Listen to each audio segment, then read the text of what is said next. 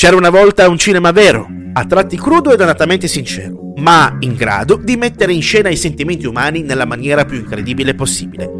Prima che Hollywood rincoglionisse del tutto i sensi degli spettatori con film dagli effetti speciali mirabolanti e dai faraonici costi di produzione, era solita regalare pellicole che si sono incastonate in maniera indelebile nell'immaginario collettivo, riuscendo così a superare in modo assai agevole la prova del tempo.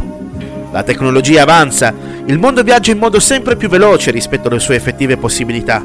Abbiamo una parvenza di maggiore libertà rispetto agli anni che ci siamo gettati alle spalle e ai quali guardiamo sempre con sprezzati disgusto, ma nonostante questo determinate storie sono sempre lì.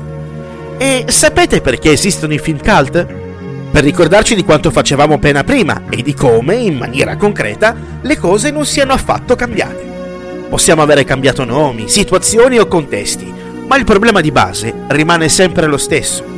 Tra questi vi è Un giorno di ordinaria follia, uno dei film più belli partoriti da quel cinema che sapeva ancora attingere dalla realtà per elevarla ad una dimensione umana. Il protagonista è William Bill Foster, tipico uomo dal temperamento mite che segue fedelmente le regole. La sua normalità viene stravolta quando l'azienda per la quale lavora e che produce missili per il Ministero della Difesa lo licenzia asserendo che è diventata una figura obsoleta. Anche la sua vita personale sta andando in frantumi, in quanto la moglie Elizabeth ha deciso di lasciarlo dopo aver notato un cambiamento nel suo carattere, temendo che da lì a breve sarebbe diventato violento sia con lei che con la figlia Adela.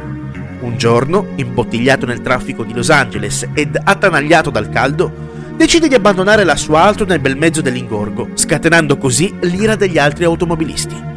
Da qui ha inizio la sua trasformazione verso la parte più scura del suo carattere, un vero e proprio viaggio di non ritorno. La magistrale interpretazione di Michael Douglas riesce a dare una connotazione perfetta al personaggio di Foster, che dà sfogo ad una lucida follia che covava dentro da tanto tempo, figlia di anni di soprusi nei confronti di quella stessa società che non ammette debolezze. Ecco quindi che il viaggio nella foresta della follia di Bill diventa l'occasione perfetta per monologhi che sono una precisa accusa alla presunta perfezione della società occidentale, che pretende di fare da modello al mondo intero.